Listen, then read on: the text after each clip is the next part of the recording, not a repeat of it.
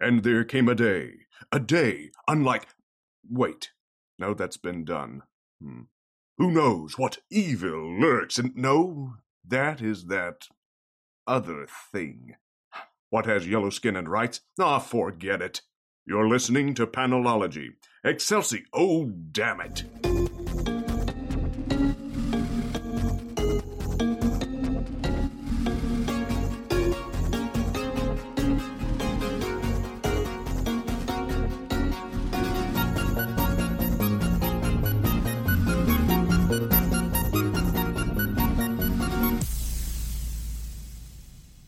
Welcome to episode 267 of Panelology. I'm Alex. And I am Brian. How you doing this week, Brian? Uh busy, busy, busy. So say we all. Uh, yeah, we got uh solicitations recorded uh, a couple of nights ago and then uh yesterday like all of the reading I managed to get done for the whole week got done at some point yesterday. I, on the other hand, read. I think I read two books last night, three books last night. Yeah. But basically, yesterday I did more things than I have done in any given week in the last year and Yeah. a half. Uh, but I saw In the Heights. It was fantastic. Oh good. Good. Yeah. Uh, strongly recommend that, which has nothing to do with comics. So No, let's but, you know. Change the subject. Okay, let's do that.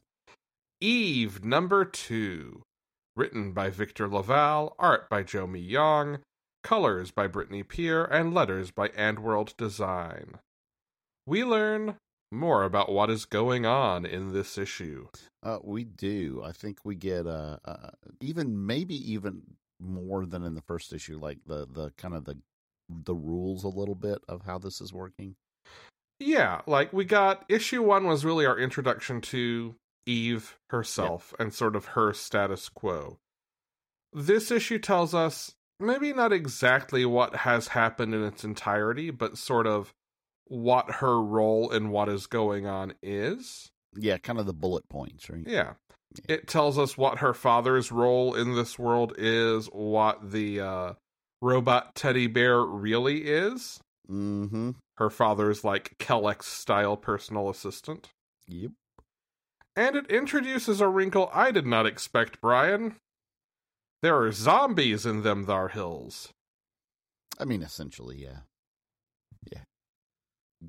Zombies, ghouls, classify as you will. Yes. Yes, N- no longer human somethings that want to kill people that are still alive. Yeah. Uh, former former humans who are infected by a virus that makes them just eat and eat and eat first food, then other people, then whatever like concrete and shards of glass and whatever they can get their hands on. Yeah, Basically, eat till they die. I I, I was gonna say I do like this take on the zombie virus. That Yeah, it- that, that's all it does. It just makes you hungry. That's all it took. it's a metaphor for consumer culture. Let it- Yet another way we destroy ourselves. I love it. Yep. Take that, Wall-E. uh, you know, because you gotta have you gotta have multiple plans for destroying your yourself. Otherwise, uh, you know, one of them may not work. Right. yes. Oh, I love it. No, I I do like this book though. Again, super pretty. The colors are beautiful in this. Um, I, I'm I'm digging how they're progressing this. I love the idea of preparing someone to accomplish this thing by training them in a computer generated, you know, essentially a VR. Yeah. right? So they learn all the skills that they need so that when they actually do wake up, they're ready. It's a rehearsal matrix. Exactly. Exactly. But no, I agree with you. This book is gorgeous. I, I love that we also get the like kind of uh creation myth element layered in here. I think that's if nothing else, a fun literary device Yes. to build Yeah. in. Uh, but you know, it gives us that bit of insight into Eve's father. Is like he kind of views himself as godlike, which you know maybe maybe we don't totally trust him after that. Yeah, and you know, it's definitely one of those things where there's clearly things he's not telling the rest of his research team, right? Right. And uh, that's always that to me that's always a really really hard gray area in stories because you get their motivation sometimes of why they feel like they can't, but it seems to never turn out well either. Yep. Yeah. Batman Urban Legends number four. We have a one off story about Batwing called Superman Punch. Uh, written by Cameron Johnson with pencils by Loyiso Mkize, inks by Trevor Scott, colors by Andrew Dalhouse, and letters by Troy Peteri. Uh, if the name Cameron Johnson does not immediately ring any bells for you, he plays Luke Fox on Batwoman. Ah, okay. Luke Fox, who the day this issue was announced, uh, it was announced would be becoming Batwing on the show. Nice. Yeah. And I really like the way he writes Batwing here. Uh, yeah, I was gonna say I really, actually, I really enjoyed this story. It's a version of Luke that still feels contemporary to what John Ridley is doing with Luke and Jace and the Fox family. Mm-hmm. but feels a little less angry and a little less like the antagonist role that he's in. It, it, it, I get the impression from this take that he feels more betrayed than he feels like just pure anger. Yeah, we get Yeah. we get an insight into like as younger children, Luke and Jace actually working together and complementing each other and making up for each other's strengths and weaknesses, right? Like they Mhm. worked as a team as kids. And this story is basically framed as a way in a way in which like that helps Luke deal with the Riddler, but it's a little sad to see that that's not the case now. I also love the setup of Luke versus Riddler and Luke being faster at solving these riddles than Batman in a way that really irritates the Riddler. Yes, and then and then totally just like short cir- shortcuts all the rest of them that Riddler has set up for him. Yeah. Yes. It's like, yeah, I'm I'm I'm not playing this game. Can we just like I'm just gonna go uh, outside the boundaries and come to the last step here? yeah. Yeah. Um I like the art team here. Loyiso Mkize is a South African artist uh who I'm not familiar with his comics work, but I did a little googling just working on show notes and mm-hmm. like he does a lot of portraiture and is really really talented. Like I strongly recommend checking his stuff out. Like, well, this is wonderful. Like, this is ex- exactly the. Well, I mean, this is spot on for me for superhero art. I Yeah. love it. Yeah. We also have part 1 of 3 of Sum of Our Parts starring Tim Drake. This is written by Meghan Fitzmartin with art by Belen Ortega, colors by Alejandro Sanchez, letters by Pat Brousseau. Um, I really liked this story and where it's going. I think. I did too. Uh, Meghan Fitzmartin wrote the Robin Eternal uh, future state story, if memory serves. Mm-hmm. And I'm hoping that, like a lot of what we've seen come through urban legends and backups in Gotham, this means that, you know, in a few months' time, we'll have a Tim Drake ongoing, or Tim Drake's story will fold into what's going on in Batman in some way. Yeah. Uh, this is very much about Tim sort of figuring out again who he is and what he wants and what he wants to be. Right. Uh, like we, we we had the whole question of you know at one point he was going to go to Ivy U, right? yeah. And you know, and this guy, this was way back from early in Rebirth, right? Yeah, it was Tynion's Detective Comics run. Yep. And um, you know, he made the decision that he didn't want to do that, and then right after that is when you know the whole drone killing him thing happened, and Yep. you know, uh, Mr. Oz and that whole thing. Um, and since then, he's really seemed to have this question about who he is and what he wants to do, right?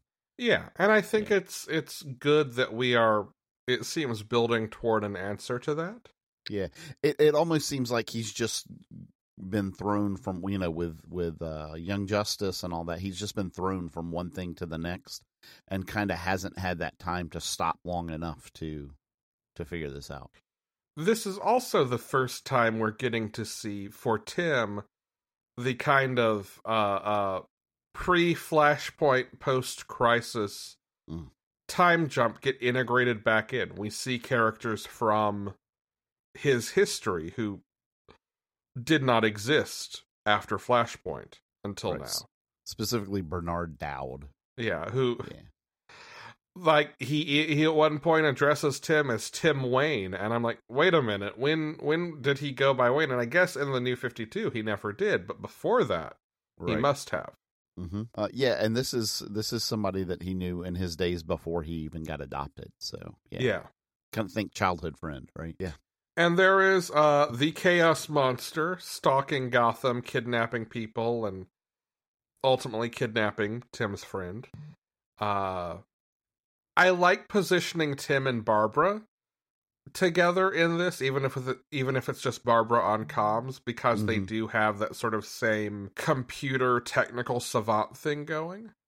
I've got mixed feelings. They're really positioning Barbara right now as mom for this group in a lot of ways. Yeah, both here and you know in dealing with red hood and a lot of the stories that are happening like which I, I do get like she has always been kind of the caring part of this team right hmm um i'm just uh, i, I want to make I, I hope they don't take that too far but anyway Well, here, you know, I think we're seeing a couple of things, and I think your concern is valid.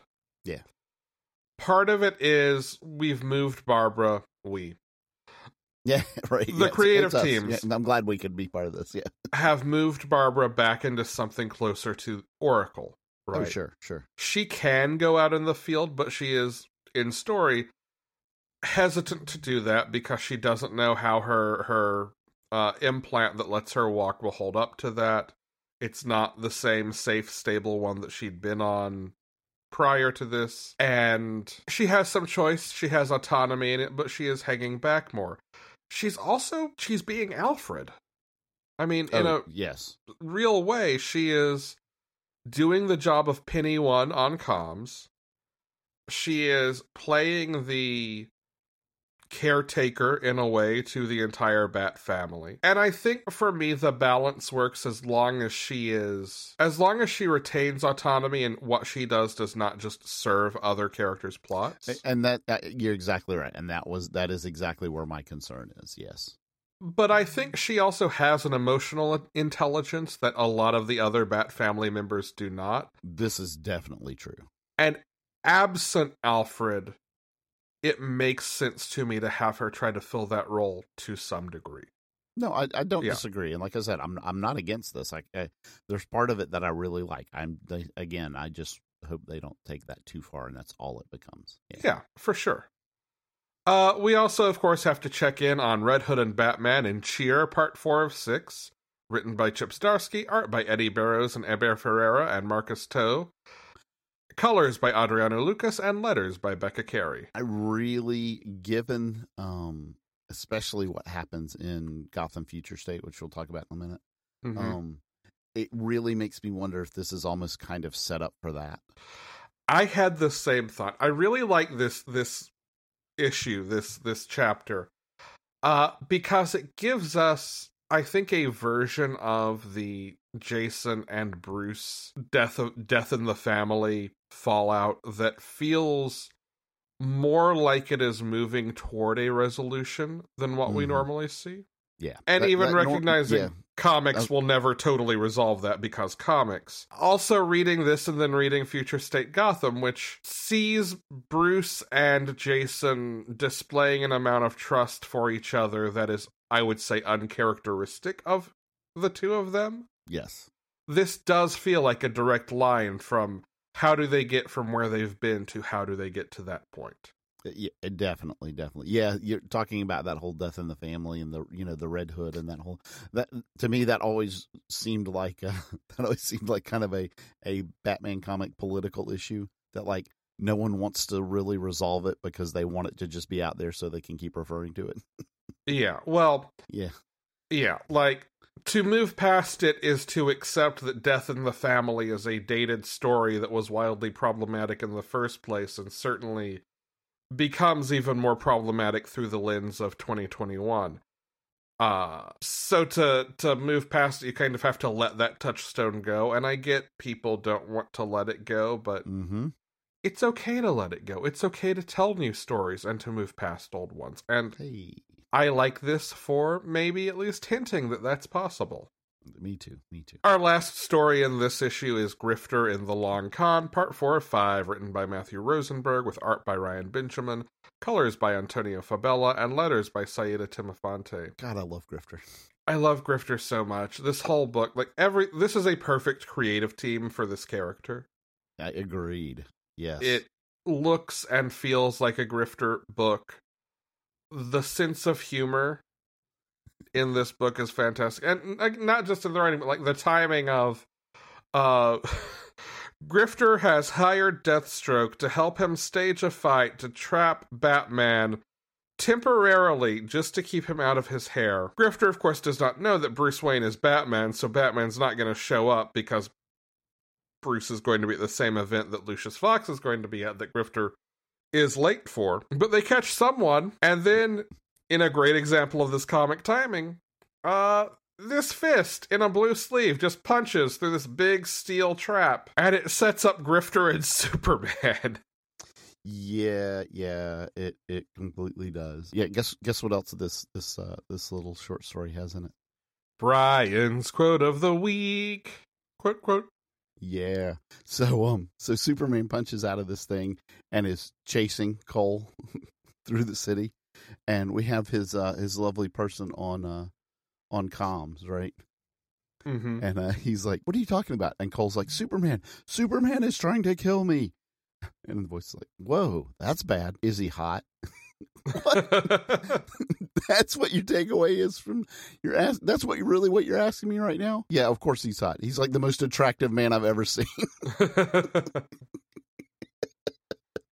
I just, I, I yeah, I, I just can't. I love it. I also appreciated the kind of like almost beleaguered tone that uh Rosenberg wrote Superman with in this, where it's like, every time I come to this city, it's something. Yes.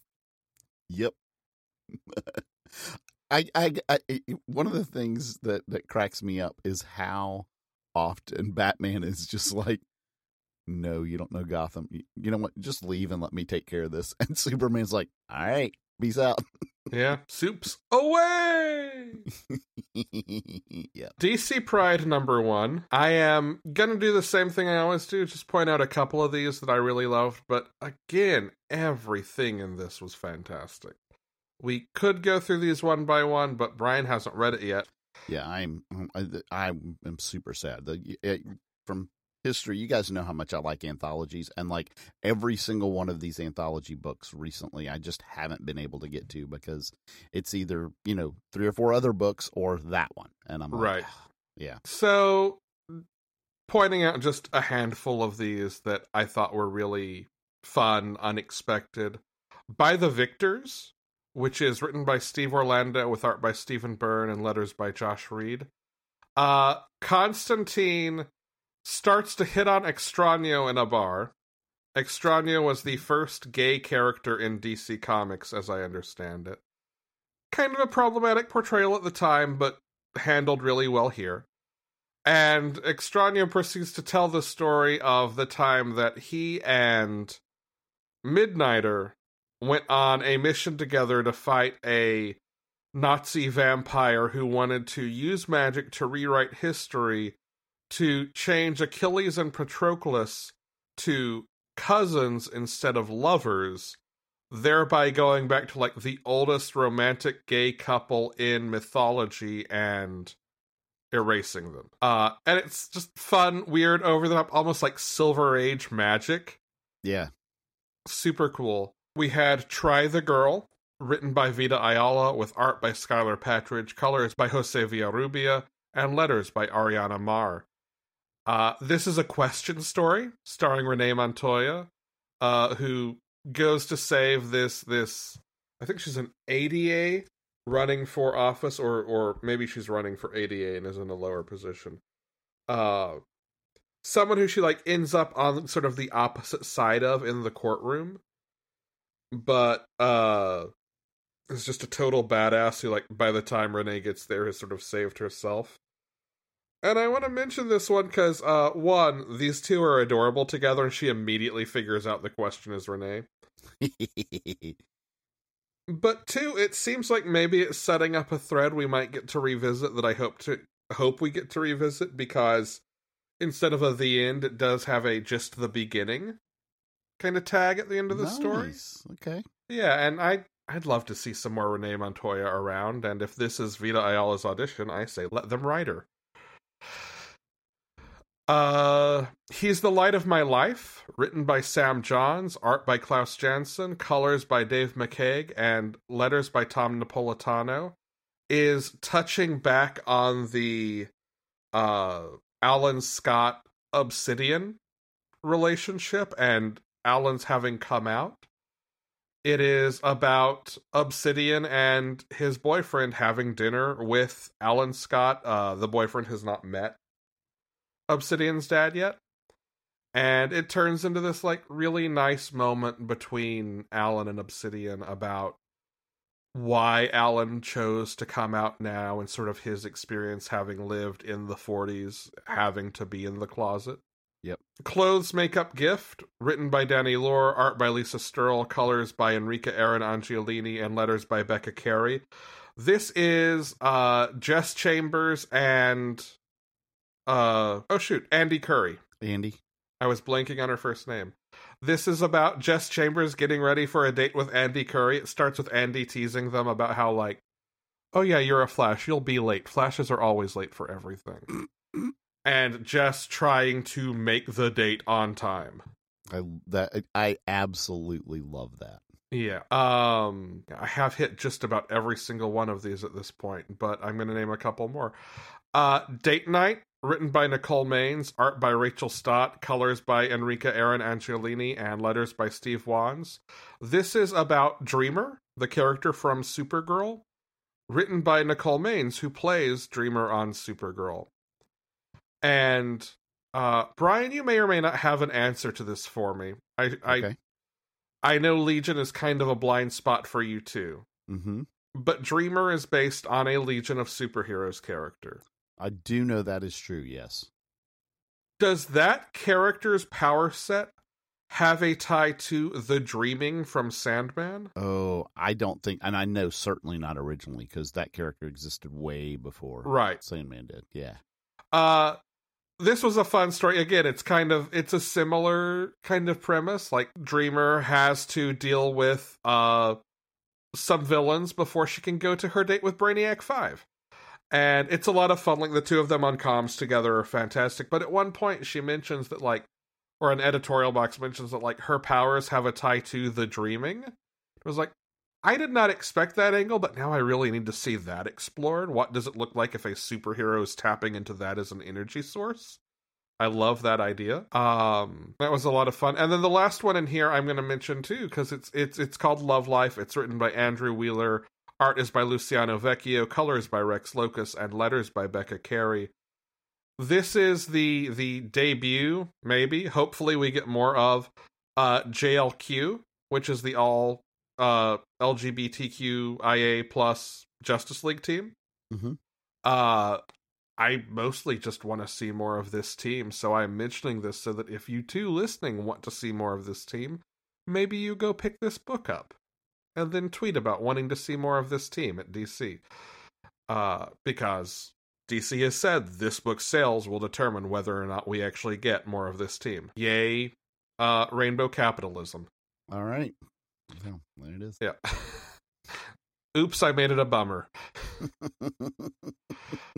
The Six Sidekicks of Trigger Keaton, number one. Written by Kyle Starks, with art by Chris Schweizer. And now for something completely different. oh my god, yeah, this was completely different. Episode one, martial art. What happens if an even bigger asshole than Chuck Norris turns up dead after abusing all of his sidekicks for his entire career? Yeah, okay. I just wanted to make sure I wasn't the only one who totally put that this was Chuck Norris, right? Yeah, like Okay. absolutely. Okay. I do not know if Chuck Norris has a history of actually physically assaulting stuntmen on set. Right. I don't know, but but I mean, clearly that was the uh, uh, let's say the starting point for this character, if Right. nothing else. Yes. Like if if this is everything, you know, turned up to 11, past 11 then the knob's broken off, the the starting this is the Chuck Norris dial. Yes. Exactly. Yeah. Um. Yeah. And um. Yeah. This guy shows up dead and hung specifically, and the police just write it off as a suicide. Uh, because you know he has had this long career, and although successful in that you know he keeps getting TV shows and movies and stuff, uh, uh, it, it's not well received, and he's certainly had his problems, and he's basically been alone, you know, his whole life. He always says that it's you know that's what he wants, but uh, you know the the like I said, the police write it off as a suicide, and his latest sidekick um, uh, comes comes out, and I love this. Had to go to police boot camp for like six weeks to learn all of this forensic stuff for this show that they were going to do. Uh, and like had to go to visit body farms and like learn all this forensic and like uses that to say, oh yeah, by the way, he was murdered. Yeah. and the cops are like leave this to the real police. yeah. Yes. So he starts recruiting other former sidekicks who all hate, all hate Nope, not all Trigger of them. Keaton. Well, okay. Five out of six sidekicks agree. Five out of five out of I was about to say the same thing. Five out of six sidekicks agree. uh, um, Trigger Keaton is the worst. Yeah. Well, and specifically, if you know the hit, so it, it, his career apparently started out with the, the, like the first sidekick, who was this guy Paul Hernandez. He was a kid and played this kid named Tough on the show, Mhm. and he was like he he hated the fact that uh that Trigger would actually punch the stunt people because he wanted the fights to look real and like hurt them. So like he wouldn't do that, and so Trigger called him a wuss and had him fired and replaced him with somebody. He apparently did like a nationwide search to find this guy and found somebody that was basically a, a bully. yeah.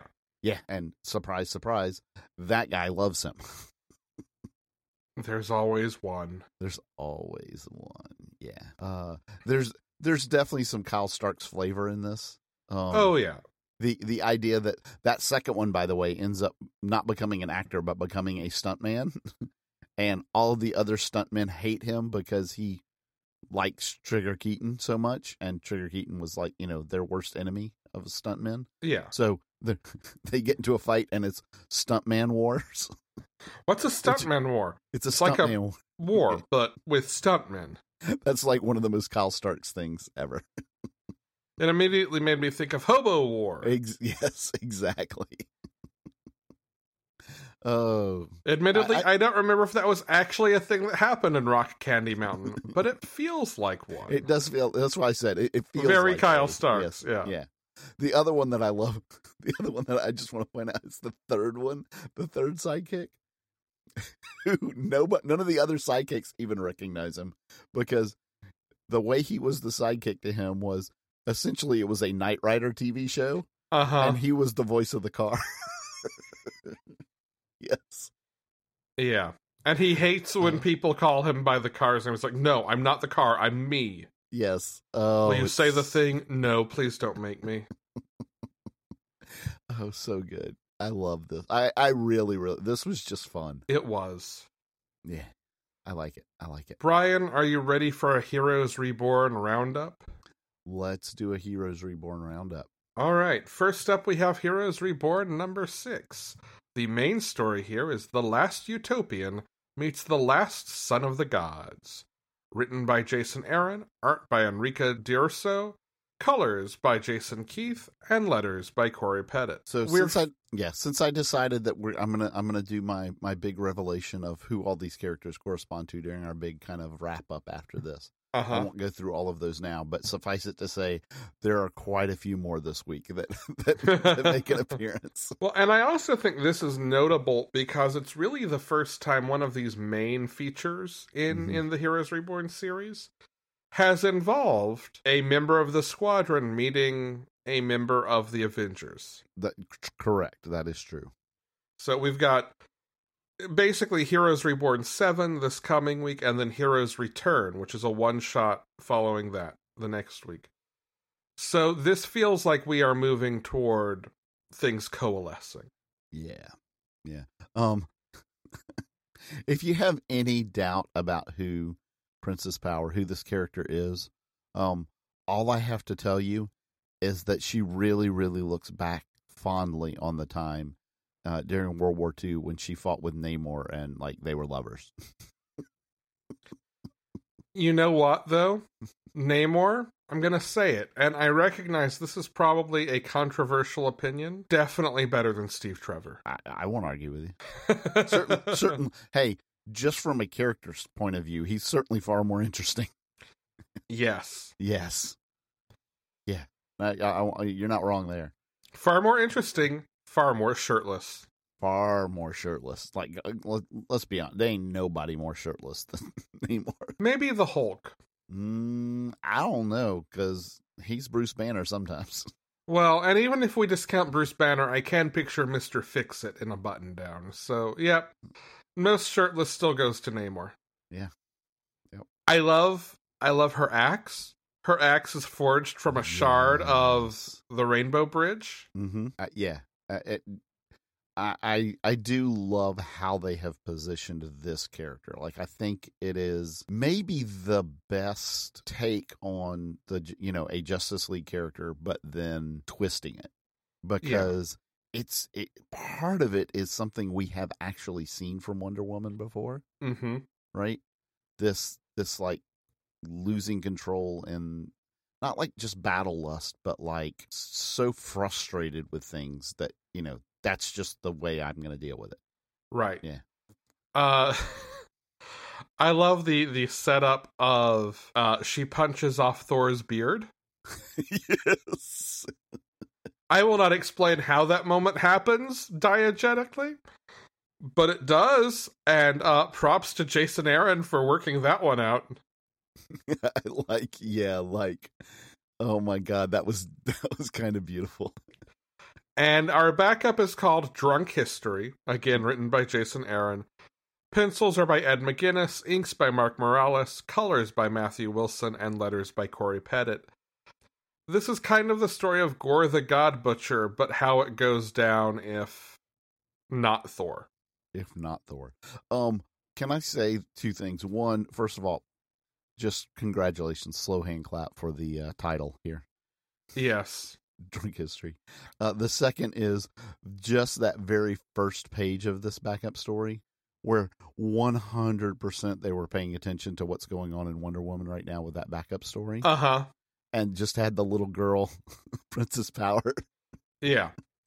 like that was that was that was spot on. That was beautiful. Yeah, I mean the the timing could not have been better for Jason Aaron to do this story and have yeah. Wonder Woman tied to Asgard. Uh, because DC has done it right now too, so it's so easy to see that connection. Yep. Or yep. yeah, DC. Marvel. DC Marvel. DC. DC yes. Marvel. Yes, yes. the walls of reality are blurring, Brian.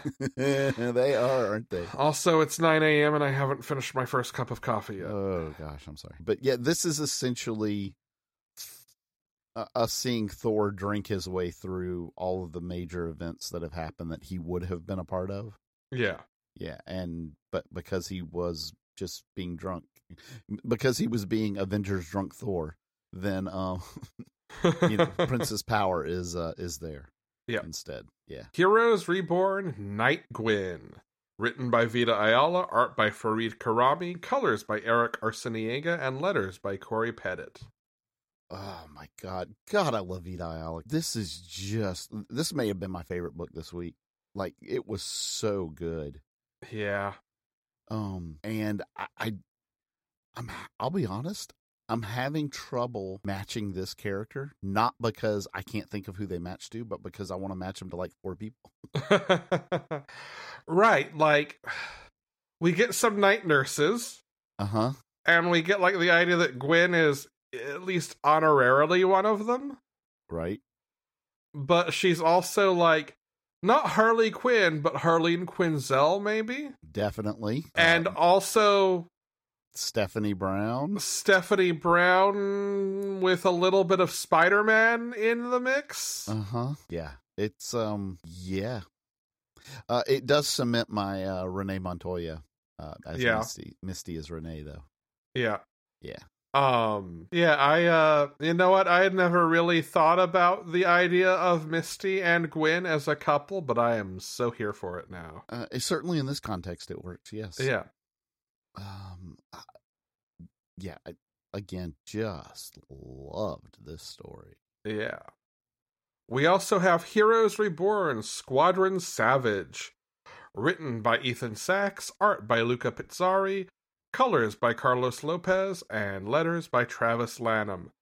So I'll be honest, going into this, this was probably one of the one shots I was like the most, okay, that's fine. I'm reading everything else. I'll grab this one too about. hmm Because it's a bunch of characters who I just kind of don't care about. But you liked it, didn't you? And it's doing a Suicide Squad thing, which Mm-hmm. historically is not my favorite. But yeah, this was really fucking good. Yeah, it was. Yeah, it was really good. And by the Um, way, I am not going to say it here, but the um, the Amanda Waller character is the most perfect spot on casting they have done. that was fa- like in the whole the thing. Well because it's not just Amanda Waller. It's Exactly. also Correct. it's also um oh shoot what's his name uh, Uh, Maxwell Lord. thank you Yes. I was like Phil Lord no Phil Lord and Chris Miller wrote Lego Batman No, Maxwell Lord. Yes. Maxwell Lord thank Mm-hmm. you uh I was about to quote Wonder Woman 1984 again if you hadn't come up with the name glad I did. Me too. Um the thing I love the most about this is and I'm not going to say what it is, but the alternative to a bomb in the Yep, brain I knew that's what you were going to come up in a yes. literal sense Mhm. that this book uses to keep this team together because somehow it is more twisted and more effective and I love it. And yet could be argued to be more humane. Okay, Maria Hill, whatever I- I- you I'm- say. I mean, Do you I- want Nazi Captain America? This is how you get Nazi Captain America.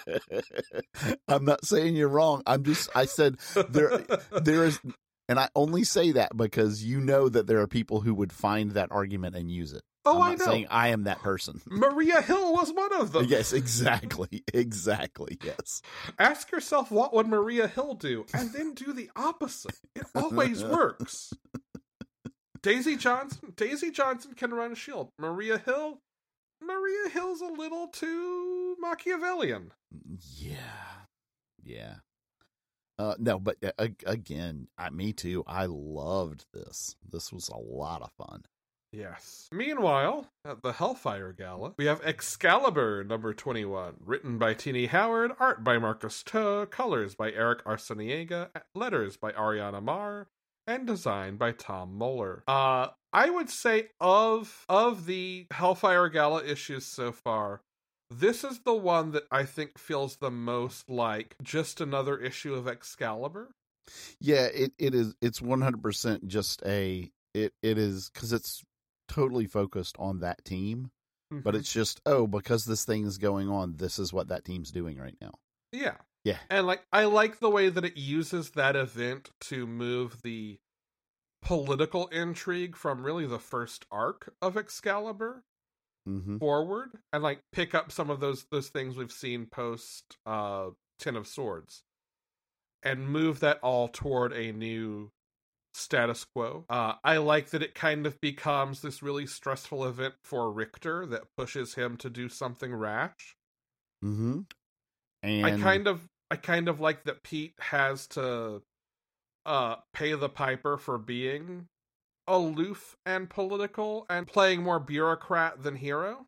right? Yeah, Like- yeah. He definitely pays Not the price for that. not to say he deserves what he gets, but I like Oh, that no, there's no. consequence for it. Like it's a result of his action.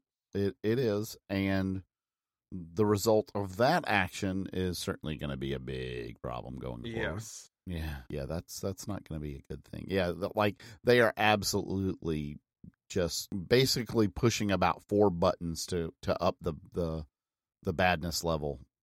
Uh, you know, the the tension level, the the the drama in this all at the same time. Uh, I also want to mention we have, I believe, our first instance of uh mutants obeying one particular law of Krakoa and making more. Um. Brian and Meggan Braddock. Oh, Meggan, right? yes, yeah, yeah. You are correct. Brian does not yet know, but of course Nightcrawler does. Nightcrawler does. I loved that scene. That was so wonderful. As soon as she turns down the wa- the champagne, and he's like, "Oh, it's not like you to turn this down." I'm like, "Oh, I know what's happening." Yeah. Oh, yeah. That was instant. Yeah. Yeah, Brian yeah. does not. Brian no, is Brian dumb. does not. Well, I mean, yeah. uh, but yeah, and the the fact that she Meggan is there in this essentially, you know, uh, uh you know, medieval print, you know, courtly dress, right? Yeah. with her wings, with her fairy wings, and Nightcrawler just appears in his, you know, corsair wonderful outfit. Like it just is like the most fitting. Like these two are just cosplaying at this point. Come on. Oh yeah, absolutely. I love it. I love it. Gambit's costume also suits him very well. It does. It does indeed. Uh And and we get our first like even before the which we're about to get all of them, but we get our first actual in comic revelation of who one of the X-Men is. yeah, Yeah, because it comes from this team. it does. It is Rogue. It is, yeah. Uh, and I- I love that uh, uh, Jubilee's like, so, uh, Gambit, are you jealous that she got in and you didn't? He was like, nope. I must stay home and take care of the cats. I love the idea of Gambit just like hanging out with a house full of cats. it makes me happy. I also see him like throwing out cat treats, and every now and then he just lights one up a little bit, just so it kind of pops, just to startle the cat. yes, exactly. stay away from there. Pop. yes. Yeah. I love it.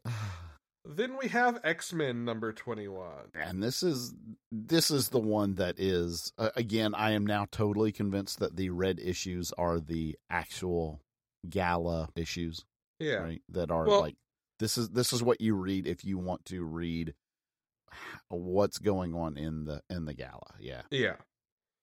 And uh, I want to point out just a few things as we go through. So I'm just going to kind of flip through, and maybe if you want to do the same, Brian, we can hit some highlights. yeah because there's there's a lot that happens here Yeah. So the first thing I want to talk about is Charles and uh, Eric approach Namor to Yeah. once again try to get him to join, come to Krakoa as a mutant, but also join the council. There will be some openings, and uh, Namor basically says, "I think if I stepped one foot into your council chamber, there would be a rush to surrender a seat to me, even if one were not available." Frauds tend to flee at the sight of a true aristocrat. I'm a real king, Eric. Never forget this. So uh, things remain tense. But then, Brian, who does Namor uh, skulk off to join? uh the adventures No, the Illuminati. oh no no you are right no it's it's the it's who the defenders It's the Is it- Illuminati. The Illuminati, right? Yeah, yeah. That's what I was trying to think. I, uh, I was like, it's not Defenders. Who was who was the secret it is organization? It was the Illuminati. Yes. It is Yeah, yeah. Hickman's Illuminati roster. Yes. Yeah. Well, the other thing I, I think you missed something that's going to be key here is one of the things he says to them is, "I rule seventy percent of this world," meaning Yes. the oceans, right? Oh. And you guys, you guys rule what? An island? Call me. You know, reach out to me when you have something more to offer. Yeah. which I think is 100% a a pure softball setup for when they announce the oh yeah by the way we're going intergalactic and we're going to own well, and this is a good segue to Yeah. Brian because my dumbass realized something this week. what's that If you flip over to the title page, what is the Hellfire Gala logo? oh It's a big red circle. It's fucking Mars. uh, And on every like end page that shows the reading order, you get like the Mars coming over the horizon. version of the logo. Yeah, that's fair. You get Uh, the question. Illuminati on the page because that's a tie back to Hickman's run that set up the idea that all these materials are on Mars to terraform it. Even uh, no, okay, never mind. I was thinking it was something else, but I think that's I think that just says X Men. I was looking at the Krakoan lettering. in the top left. yeah, Yeah, that just says X Men. We're not going to talk about the fact that I've gotten to the point where I can parse Krakoan some. I don't recognize all the symbols, but I recognize enough of them to. yeah. What what I love is you know somewhere like in the CIA and or whatever they they they have a person who now has decoded all of Yeah. And just reads it. Yeah, Yeah. Yeah. It will be gone from my head within like six weeks of when this run ends, whenever that may be. Yeah, But I do the same thing with like the dupe language when dupe is in a book. Like I'll recognize enough of those symbols to to get it. short phrases Yeah. parse. And then th- I guess the next thing we get in this is the election of the X Men.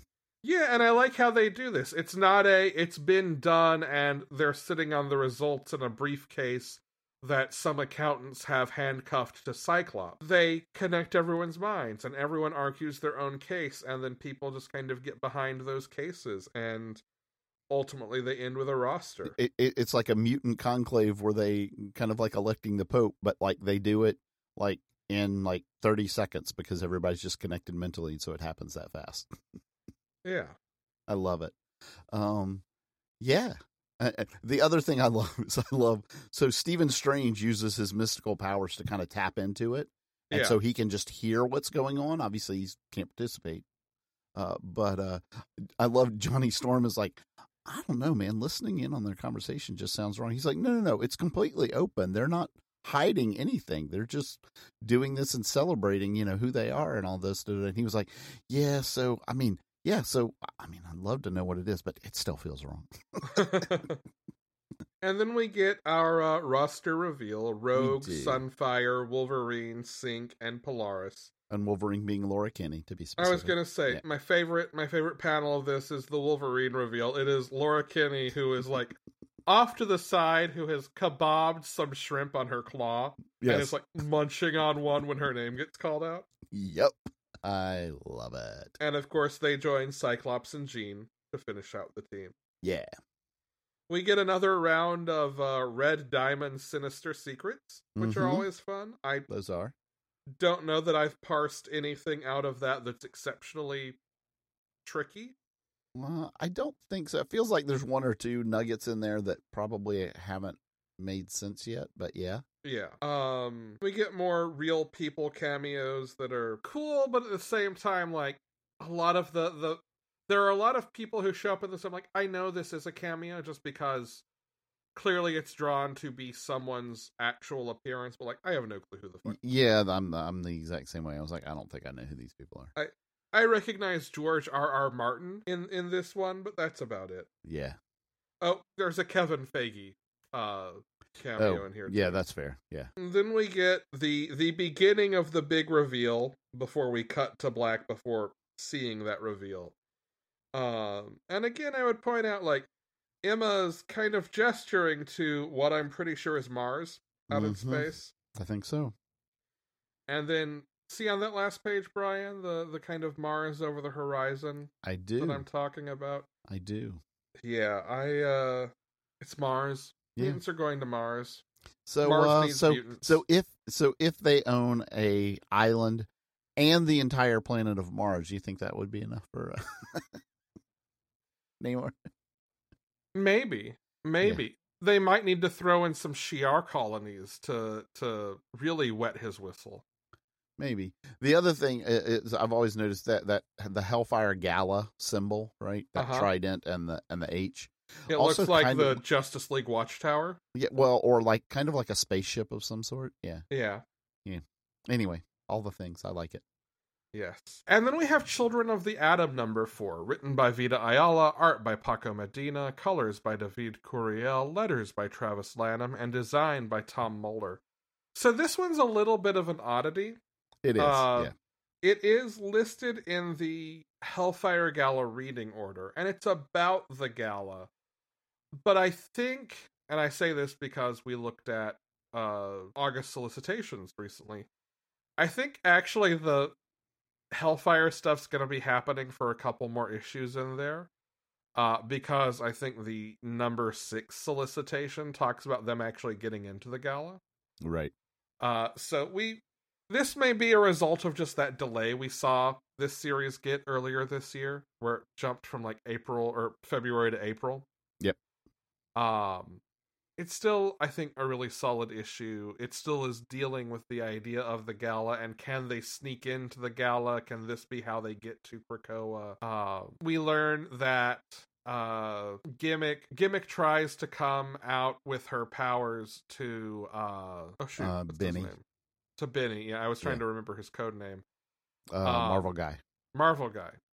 Uh, she tries to tell Benny about maybe having some kind of mutation at the end of the last issue, and everyone keeps teasing them, treating them like they're a couple or something, even though he is ace and she is gay.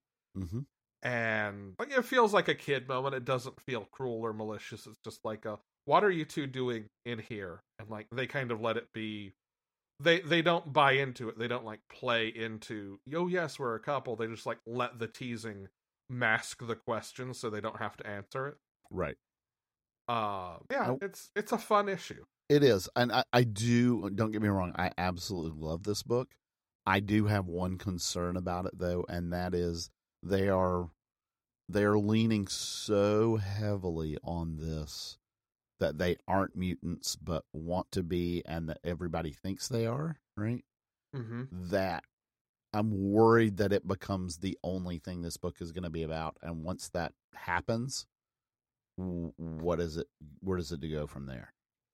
Yeah, I mean it's I think that's a valid concern, but at some point it's also kind of the tension of this book, right? It, it, it it is, and that, that's my point. Is I, Yeah. I at, I- hope, and I, I don't get me wrong. I trust that uh, I, I trust this team to know that that that is the case, and to have something uh, lined up after that, right?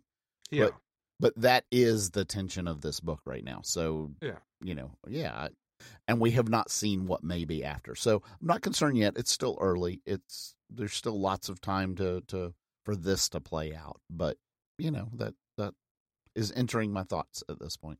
Sure. Um, and I think that makes sense. Like, we're learning more about what their powers might be, where they might have come from.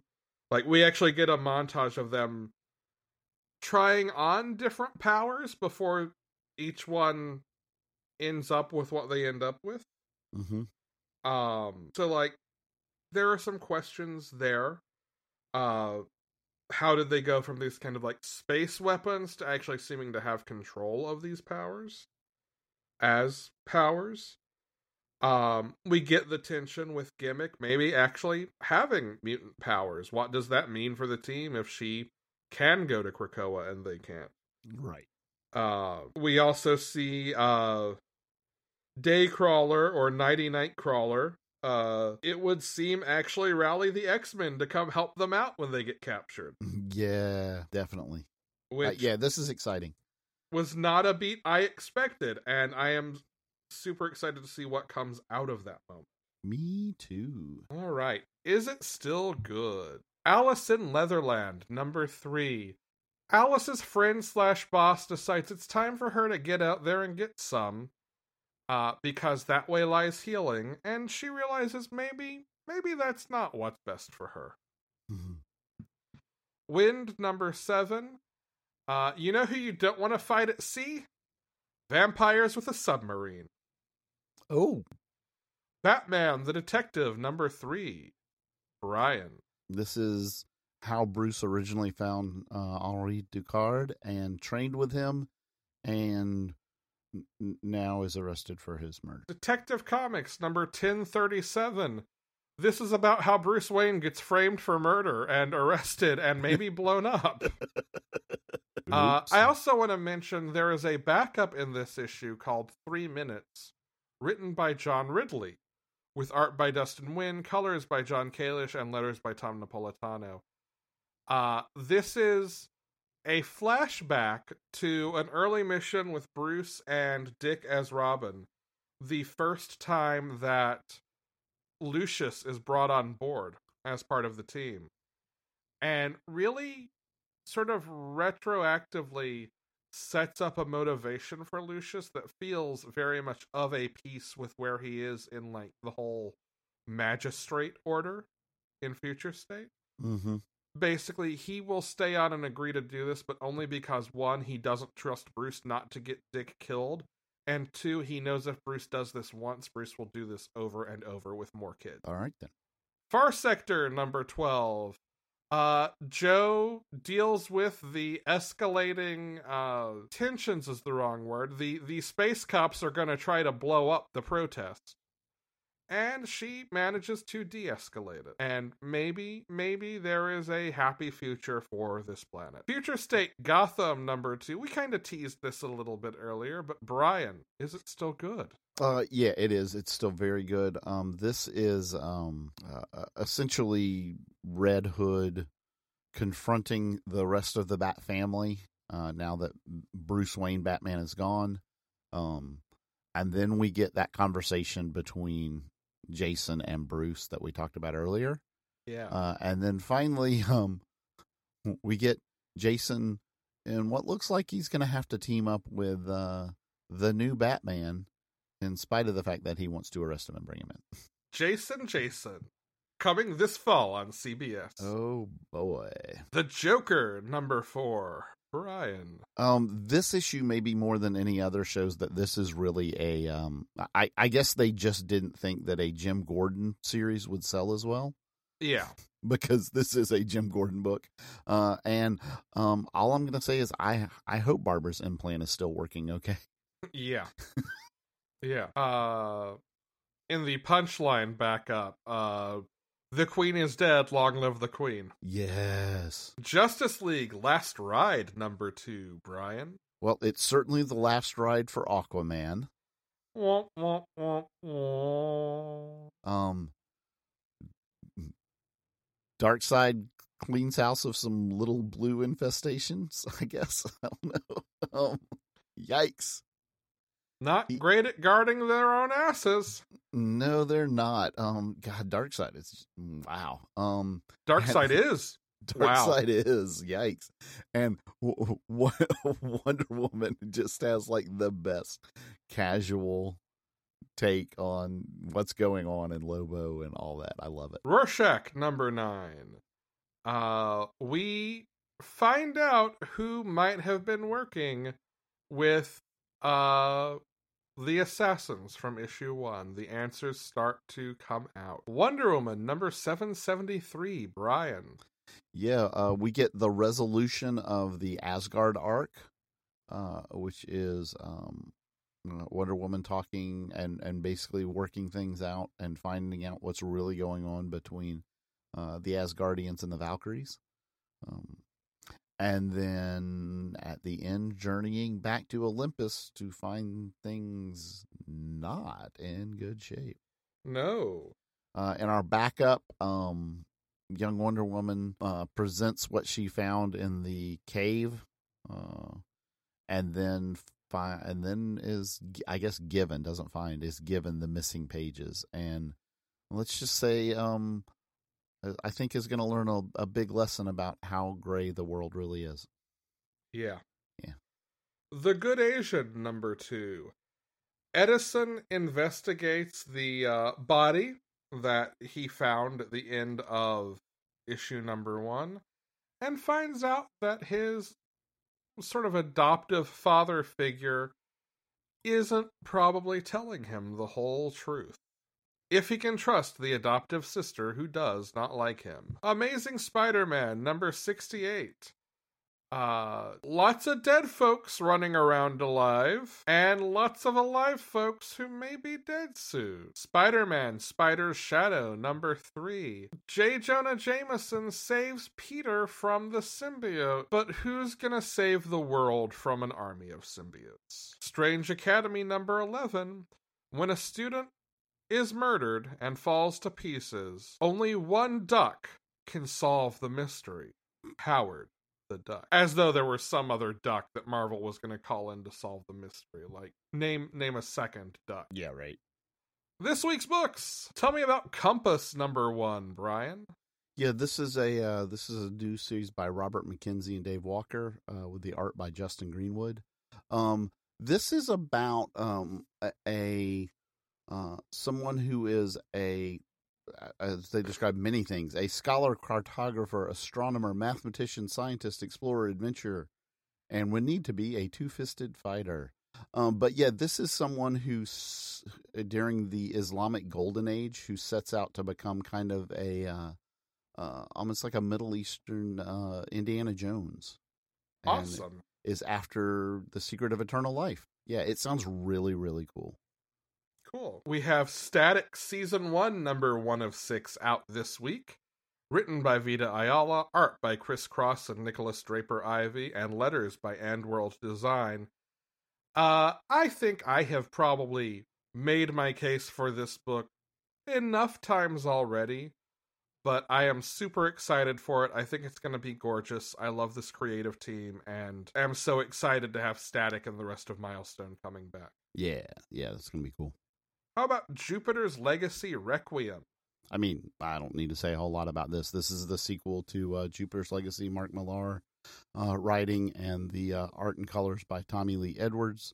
Uh, this is going to be uh, the you know the sequel to Jupiter's Legacy, and that's that's very exciting because that book was so good. We have Supergirl, Woman of Tomorrow, number one of eight, uh, from this little known writer Tom King, with art by Bilquis Evely, who fucking fantastic.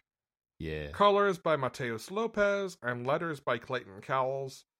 Uh, I don't wholly know what I expect from this book other than for it to be gorgeous and we'll see what happens from there. Like, I don't know what Tom King is going to do with Kara. Yeah, uh, you know, like, it both excites me and terrifies me. Yes. We've seen her in space with swords and with Krypto, and like, I think I think there is a lot of, of fun in those ideas. I'm curious to see where the story goes, but no matter what happens, this is going to be gorgeous. I I do love how Tom King takes these. I don't want to say little known characters because they're all well known. Yeah. But um, let's say less used characters in a lot of cases, and like really writes just a fantastic little yeah. story arc around them. I, I think it's great. Anyway, can't wait. Brian, yeah. Save yourself. this is this is from Boom. This is a, a book that is um this this one's interesting. This is um the question that it asks is what if magical girls weren't Earth's champions? So there's this trio of magical girls who show up and and save the world, right? And like they're everyone's heroes, everybody loves them, etc.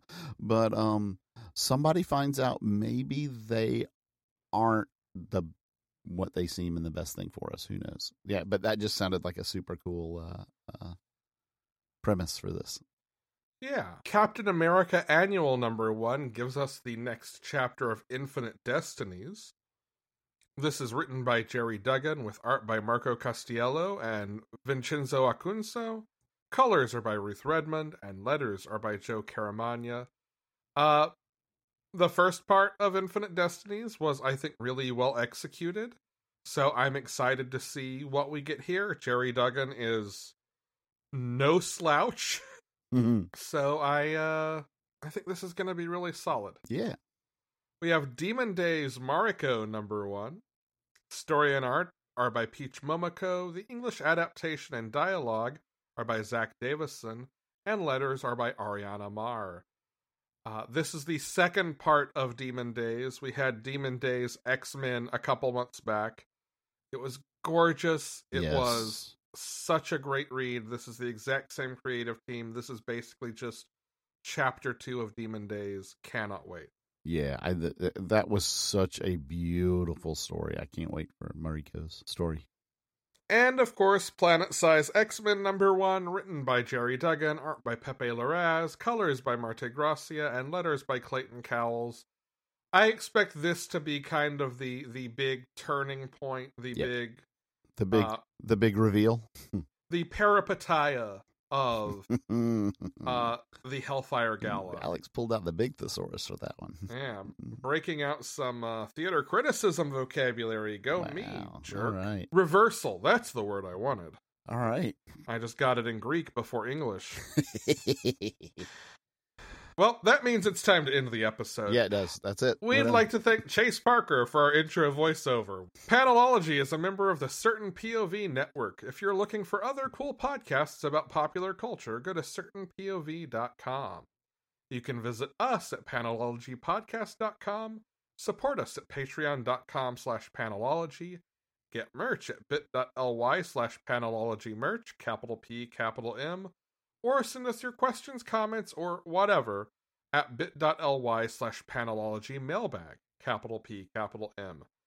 I'm Alex. And I'm Brian. Go read comics.